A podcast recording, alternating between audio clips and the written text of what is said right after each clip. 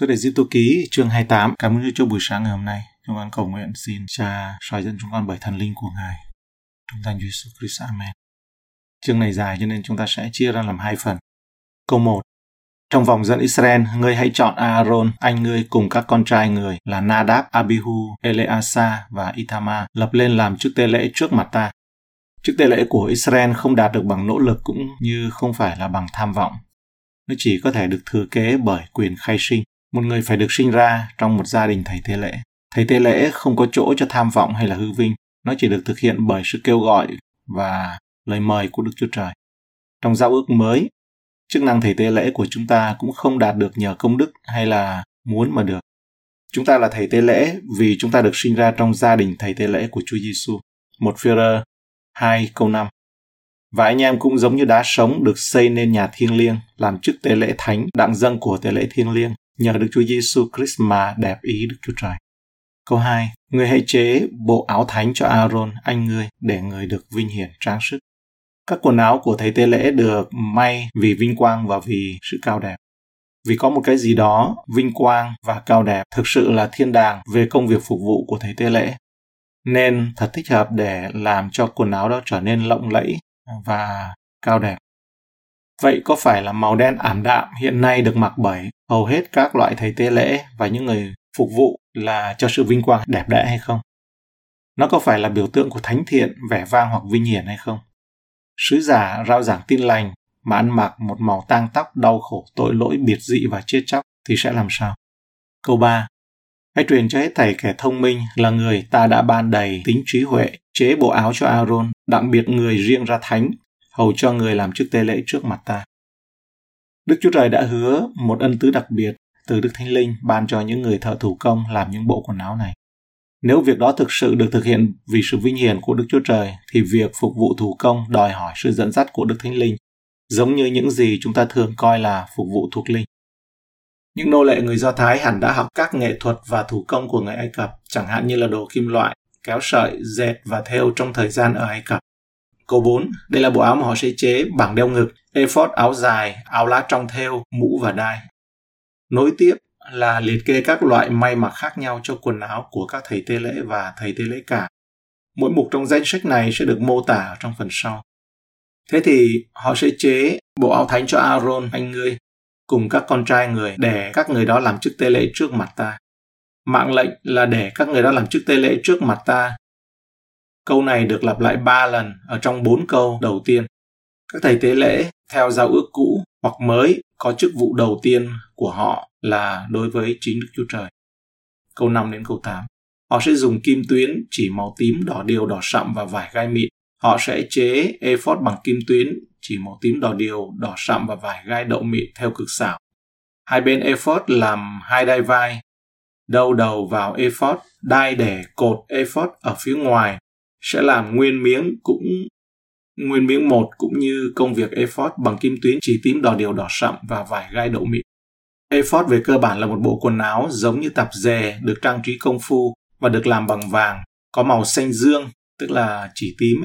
Đúng ra đó là màu xanh dương, còn màu đỏ điều đỏ sậm, tức là màu tím và sợi đỏ thắm. Như vậy cái câu này chúng ta có thể là cái sợi kim tuyến, nghĩa là cái sợi đấy nó không phải bằng kim tuyến như ngày nay mà là sợi vàng thật nó được làm bằng chỉ vàng thật này, rồi chỉ màu xanh dương, chỉ màu tím và chỉ màu đỏ thắm, màu đỏ tươi vải lanh là một trang phục của quý tộc và thầy tế lễ ở Ai Cập, được lựa chọn vì đồ mặc này nó mát mẻ và sạch sẽ câu 9 đến 14 Người hãy lấy hai viên bích ngọc mà khắc tên các con trai của Israel ở trên. Sáu tên trên viên bích ngọc này và sáu tên trên viên bích ngọc kia. Tùy theo thứ tự ngày sinh của họ phải khắc các tên con trai Israel trên hai viên bích ngọc đó, như cách của thợ khắc con dấu và khảm trong khuôn bằng vàng.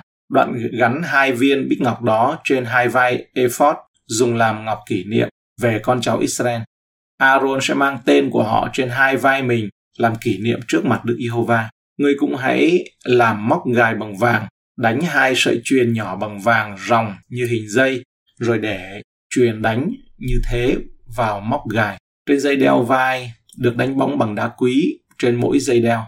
Trên mỗi viên đá đấy là có khắc uh, tên của sáu chi phái. Vì vậy, thầy tế lễ thường phẩm sẽ mang tên của các con trai Israel ở trước mặt Chúa trên hai vai của mình như một kỷ vật.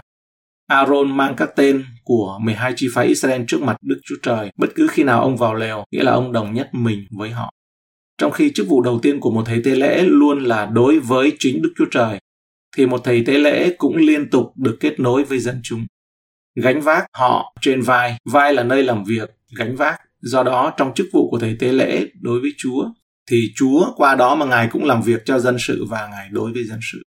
Bảng đeo ngực về sự xét đoán, ngươi cũng phải làm cho cực xảo y như ephod, tức là bằng kim tuyến, chỉ tím đỏ điều đỏ sậm và vải gai đậu miệng. Bảng đeo ngực hình vuông và may lót, bề dài một em ban, bề ngang một em ban. người hãy gắn bốn hàng ngọc và bảng đeo ngực. Hàng thứ nhất gắn ngọc mã não, ngọc hồng bích và ngọc lục bửu. Hàng thứ nhì ngọc phỉ túy, ngọc lam bửu và ngọc kim cương. Hàng thứ ba ngọc hồng bửu, ngọc bạch mã não và ngọc tử tinh. Hàng thứ tư ngọc huỳnh bích, ngọc hồng mã não và bích ngọc. Các ngọc này sẽ khảm vào khuôn bằng vàng. Số các ngọc đó hết thảy là 12 viên tùy theo tên các con trai Israel. Trên mỗi viên ngọc sẽ khắc tên của một trong 12 chi phái Israel, như người ta khắc con dấu vậy. Ngươi hãy làm các sợi chuyền bằng vàng ròng đánh như hình dây, chuyền trên bảng đeo ngực, rồi làm hai khoanh bằng vàng để ở hai góc đầu trên bảng. Cùng cột hai sợi chuyền vàng vào hai khoanh nơi hai đầu bảng và hai đầu sợi chuyền cột vào móc gai đoạn gắn trên hai vai ephod về phía đằng trước ngực. Ngươi cũng hãy làm hai cái khoanh bằng vàng nữa để vào hai góc đầu ở dưới bảng đeo ngực về phía trong ephod. Lại làm hai khoanh khác nữa bằng vàng gắn vào hai đầu dưới đai vai ephod ném về phía trước. Ở trên đai gần chỗ giáp mối.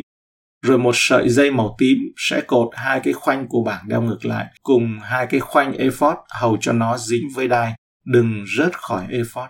Thế thì khi nào Aaron vào nơi thánh sẽ mang trên lòng mình tên các con trai Israel nơi bảng đeo ngược về sự xét đoán, đặng giữ làm kỷ niệm luôn trước mặt Đức Giê-hô-va. Tấm áo ngực cũng được à, làm bằng chỉ sợi tức là bằng kim loại vàng nghĩa là kim tuyến ấy. chỉ màu xanh dương chỉ màu tím và chỉ màu đỏ tươi nó được gắn vào ephod bằng dây chuyền vàng Điều này giải thích là tại sao chiếc áo có thể được gọi là tấm áo ngực của sự phán xét vì nó chứa 12 viên đá đại diện cho bảng, nó chứa hai viên đá đại diện cho bảng đá luật pháp và nhờ đó mà sự phán xét của Chúa được tạo ra. Câu 17. Ngài hãy gắn bốn hàng ngọc vào bảng đeo ngực ở trên ảng trên bảng đeo ngực là bốn hàng ba viên đá quý và mỗi viên đá đều có những tên của 12 chi phái khác trên đó. Khi tấm đeo ngực thầy tế lễ mang ấy, thì đó là có mang tên các con trai Israel ở trong trái tim mình. Công việc thầy tế lễ thường phẩm là việc làm vì dân sự mang họ trên hai vai là chưa đủ. Thầy tế lễ thường phẩm cũng phải yêu thương mọi người, nghĩa là mang họ vào trong trái tim. Một thầy tế lễ chỉ có một trái tim dành cho Chúa là chưa đủ. Người cũng phải dành có tấm lòng đối với dân sự cứ mang họ trong lòng trong toàn bộ chức vụ của mình đối với Chúa. Hàng thứ nhất gắn ngọc mã não, ngọc hồng bích và ngọc lục bửu. Đây là danh sách bắt đầu 12 loại đá quý được đặt ở trên tấm áo ngực của thầy tế lễ thượng phẩm. Không thể biết chính xác tất cả những viên đá quý này là gì, nhưng chúng ta có thể đi đến một số kết luận là trong Khải Huyền 21 câu 19 đến 20 mô tả nền móng của các bức tường ở Jerusalem mới với một loạt 12 viên đá quý có thể giải đáp cho những viên đá này ở trên tấm đeo ngực. Chúng ta không thể bỏ qua việc Đức Chúa Trời truyền lệnh cho các chi phái phải khắc tên họ trên đá quý. Những thứ thực sự là quý giá, dẫn sự của Đức Chúa Trời thực sự quý giá đối với Ngài. Câu 30. Trên bảng đeo ngực của sự xét đoán, người hãy gắn Urim và Thumim vào. Đặng khi Aaron đến trước mặt Đức giê va thì các món đó sẽ ở trên lòng mình. Ấy vậy, trước mặt Đức Giê-hô-va, Aaron sẽ mang sự xét đoán của con trai Israel trên lòng mình luôn luôn. Ba lần ở trong câu 15, 29 và 30 ấy, thì tấm bảng đeo ngực được gọi là bảng đeo ngực của sự xét đoán. Bởi vì nó chứa Urim và Thumim là những công cụ để nhận biết ý muốn của Đức Chúa Trời. Việc sử dụng các công cụ để phân biệt Urim, để phân biệt của Urim ấy và Thumim được mô tả trong một vài trường hợp. Ví dụ như trong dân số ký 27 câu 21. Người phải ra mắt Eleasa thầy tế lễ, rồi người sẽ vì Joshua cầu hỏi sự xét đoán của Urim trước mặt Đức Giê-hô-va. Theo lệnh Eleasa, người và cả hội chúng Israel sẽ đi ra và đi vào. Hay là trong một Samuel, chương 28 câu 6. Người cầu vấn Đức Giê-hô-va, song Đức Giê-hô-va không đáp lời hoặc bằng chiêm bao hoặc bằng Urim hay là bởi các đấng tiên tri. Esra chương 2 câu 63 quan tổng đốc cấm chúng ăn những vật chí thánh cho đến chừng nào có thầy tế lễ cậy Urim và Thumim mà cầu hỏi Đức Chúa Trời. Nehemi chương 7 câu 65 Quan tổng trấn cấm chúng ăn những vật chí thánh cho đến chừng có một thầy tế lễ giấy lên dùng Urim và Thumim mà cầu hỏi Đức Chúa Trời. Việc sử dụng Urim và Thumim có thể được ngụ ý trong các đoạn khác như các quan xét 1.1. Sau khi Joshua qua đời, dân Israel bèn cầu hỏi Đức Giê-hô-va mà rằng ai là người trong chúng tôi phải đi lên trước đặng đánh dân Canaan. Ở đây không ghi rõ nhưng mà nó ngụ ý đó. Bởi vì đấy là một cái phong tục rồi, thói quen rồi của dân Israel. Hay là trong các quan xét chương 20 câu 18, vậy dân Israel đi lên bê tên và cầu vấn Đức Chúa Trời như vậy. Ai trong chúng tôi phải lên trước đặng giao chiến cùng người Benjamin? Đức Yêu Va đáp, Judah sẽ lên trước. Câu 23, Dân Israel đi lên khóc trước mặt Đức Yêu Va cho đến chiều tối, cầu vấn Đức Yêu Va mà rằng, tôi phải giao chiến lại cùng người Benjamin là anh em của tôi chăng? Đức Yêu Va đáp, hãy lên đánh nó. Tên Urim và Thumim có nghĩa là ánh sáng và sự hoàn hảo. Chúng ta không chắc những cái đó là gì hoặc nó được sử dụng như thế nào. Dự đoán tốt nhất ấy, có thể chúng là một cặp đá, một viên sáng, một viên tối và mỗi viên đá biểu thị một câu có hoặc là không từ Chúa. Thầy tế lễ tượng phẩm sẽ hỏi Đức Chúa Trời một câu và đưa tay vào tấm máu ngực rồi rút ra là giống như bốc thăm vậy cái cơ viên có hoặc là không.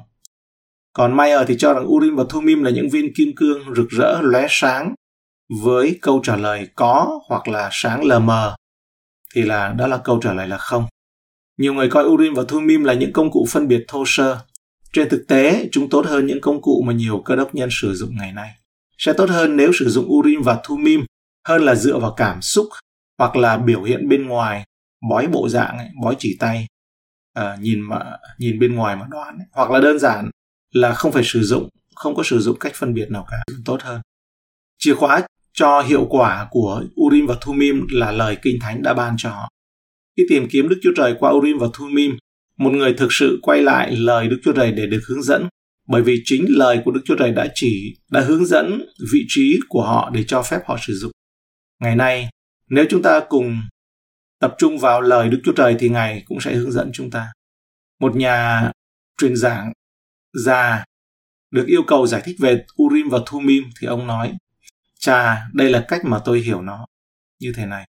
Khi tôi cần biết ý muốn Đức Chúa Trời, tôi cầm lấy kinh thánh của mình ra và tôi làm được rất nhiều điều nhờ kinh thánh của mình. Và Đức Chúa Trời luôn nói với tôi.